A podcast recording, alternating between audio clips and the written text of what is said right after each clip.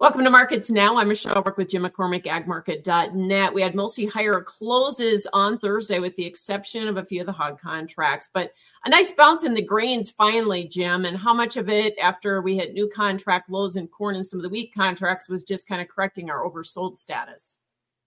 Well, we're definitely oversold. The market's been breaking a lot harder, a lot harder than a lot of people anticipated coming out of the, you know, the bearish January reports. So technically, we've done it, but we are also seeing a little bit interesting end user buying stepping in on this break.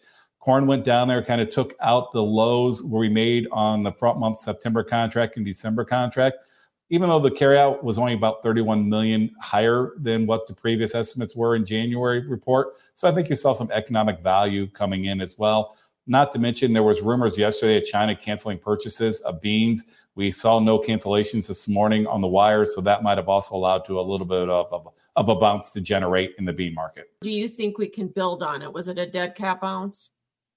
Well, right now, Michelle, I'm going to argue it's a dead cat bounce simply because we've been head faked several times over the last couple of weeks where we thought the market might have put that low in but we are oversold. We've seen some indicators of, uh, unfortunately, some producers blowing out here aggressively the last couple days. And like I said, end user pricing coming in. Those are all signs that this market hopefully has put a bottom in. Remember, Michelle, there is a lot of uncertainty out there. And then the bean market. Remember, the government put the USDA put the crop in Brazil at 157. There's private analysts out there down in Brazil putting it at 130.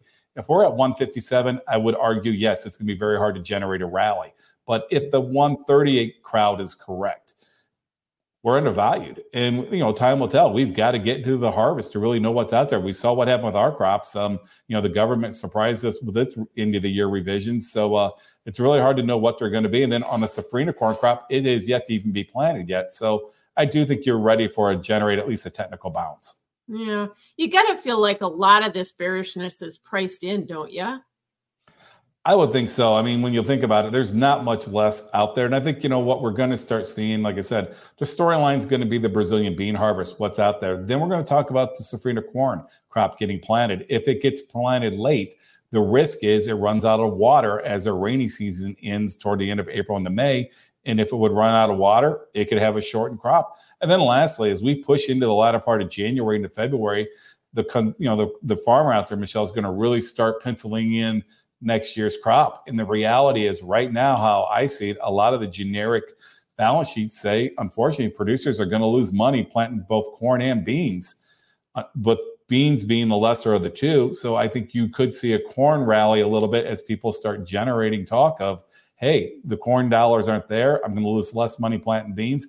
And that might help generate a little bit of a short covering rally in the corn. Remember, the funds are carrying huge short positions in most of the ag sector with the funds so, so short in so much of the grain market, I mean, how far do they push that, do you think? Well, I think they're getting close to the bottom. I mean, we haven't hit record levels yet in the corn and beans, but they're building on pretty good. And, You know, like I said, they tend to do a push and pull. They push down hard and then they kind of relieve, let the ball come back up. I would argue, I think they're close to the bottom of it, if not here, bottom out this week. Like I said, there's a lot of uncertainty in the market right now, and I could see them kind of step aside and let this market rally. Now, that's going to be the managed fund. The index funds have not shown any interest at all in owning agriculture right now. They got out of the ag sector once the Fed started raising interest rates, as they essentially raising rates essentially says slow down the economy, which says don't own commodities. If we start seeing the Fed cut interest rates down the line, like a lot of people are anticipating, hopefully that will be the impetus to start bringing some of the general investment money that just likes to own the index commodities will bring that money back in because we have not seen that for several uh, about a year now actually that or we have to get a big demand shock and what would that be china and how unlikely is that with their gdp and their economy kind of slowing down well, exactly. I mean, that's the problem the market's got right now. We are oversupplied. I mean, the market broke hard the last couple days because, plain and simple, the carryouts grew uh, domestically, and they also grew dramatically on the world number on the corn. And that big draw, jump up in the corn was done by China's upward revision of the crop. So yes, I mean that is a problem. We do need to get demand. There's two things that drive this market higher: either supply fear or a demand story. We haven't seen the demand story. It's going to be hard to get a demand story going the beans at the moment unless this crop falters because right now Brazil's selling beans a whole heck of a lot cheaper than us the corn story could come into fruition.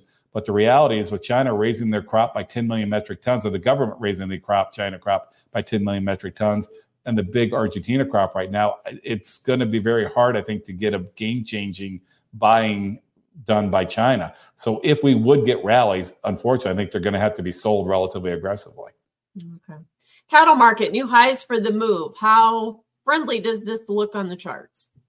I think it looks good. You took out the 50 day moving average the last couple days. You really accelerated it today. A strong close. Fundamentally, your box beef had been moving higher. It was down a little bit today, but overall, the box beef is moving higher. And I think you could see it move up toward the 183.75 zone, which is where the 200 as well as 100 day moving average are converging. Now we do got to, you know, the, so the charts I think are looking a bit positive. Now we got to be a little bit cautious, Michelle. We do have that cattle on feed report, and the fundamentals could train wreck these chart patterns. But right now, uh, we as long as we get a positive cattle on feed report reaction, hopefully this market will try to uh, test those moving averages.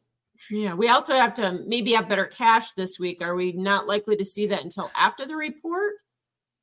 history it's going to be interesting they may go ahead and wait i mean right now the weather's been pretty crummy i know here in chicago we had another round of cold weather coming in and then we start finally kind of getting out of the deep freeze next week but yeah traditionally on cattle on feed weeks they tend to wait and see how this cattle on feed market uh, number comes out on friday yeah and the choice boxes have been on a tear here up $21 i think since the january low but some of that has been a little artificial here because of the light slaughter due to the weather right some of it is light slaughter. There's no doubt about it. We are not producing much beef. The market's reacting to it. You tighten up the supply, the market goes up. But the other argument, though, I could say is overall the economy's still hanging in there. Like you said, it looks like hopefully we're not going to shut the government down.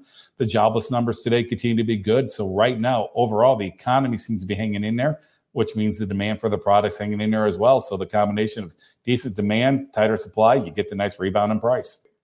It also felt a little bit more like a risk on day. Crude oil recovering, the Dow and whatnot also up. And did some of that have to do with maybe the Senate actually passing this CR? I think it's a good sign of it. I mean, the market's definitely worried about a government shutdown that's never good for the economy. The Senate passed it. Now we got to get through the House to it. But there is optimism that will help. So, yes, you got kind of a risk on kind of mentality. Crude oil, keep an eye on, on that. It is relatively down, you know, from recent trading, despite the fact, in essence, we've got two wars going on for the first time in what 40, 50 years with what's going on in the Ukraine as well as the Middle East. So, uh, you know, you could see some war premium come into the market and the commodities at any time being led by the uh, crude oil market. There's a lot of people in the market that feel like we haven't put much war premium into the crude oil market. Is that something that you share that belief? I, I, yes, I, I, believe that. You know, if you look at what's going on, I mean, we've had you know headlines in the market. Michelle would spike briefly and then come back down a little bit, but you know, right now it, it is kind of amazing. Now, you know, there's two different dynamics going on. We do have on the bullish side, you do have essentially two theaters of war going on in the world for the first time since World War II. Uh, you know, in the Ukraine as well as what's going on in the Middle East. But you know, we are counteracting that a little bit. The U.S. is producing record amounts of crude oil right now, which is definitely mutate, muting it, which is maybe why we're not getting that bullish reaction a lot of people thought we might compared to what happened like maybe in the 70s. But that being said, there's not a lot of certainty. You know, the market seems to be taking this just in time, you know, I'll, you know, I'll get it when I need it approach, which as we know, that can completely blow up in our faces what happened during, uh, you know, the COVID crisis. So yeah, if I'm an end user, I think it, it, probably is not the worst thing to do is get a little bit of coverage because you never know when this thing could get out of hand. And uh, you know, when you read the headlines, it feels like the odds of it getting out of hand in this war expanding in the Middle East, affecting other oil countries, is more likely than not, unfortunately. Thanks, Jim. Appreciate it. Jim McCormick with agmarket.net. That is Markets Now.